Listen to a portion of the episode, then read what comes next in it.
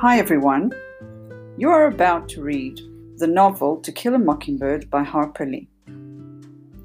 This journal here is divided into sections that are targeted at providing you with the necessary background information, literary terms, and vocabulary as a preparation for reading the book. You have to do the journal, finish it, complete it till its end in order to be appropriately prepared for reading the book.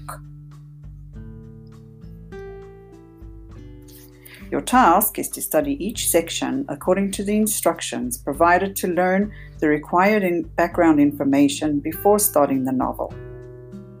This journal will give you a good feel for the 1930s in America and a good understanding of the historical context of the novel as well.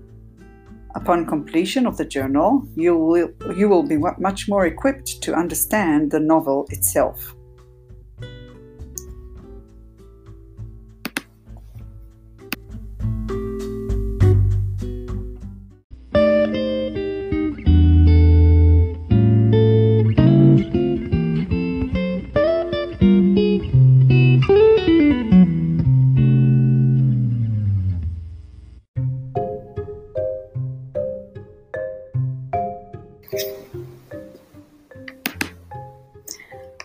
I would like you first to listen to the setting of the story.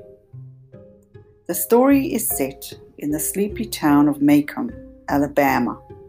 Atticus Finch is asked to defend a black man charged with the rape of a white woman.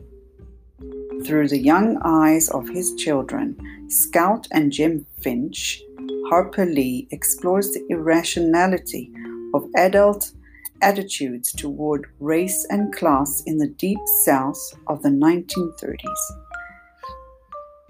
The consciousness of a town steeped in prejudice, violence, and hypocrisy is pricked by the quiet heroism of one man's struggle for justice.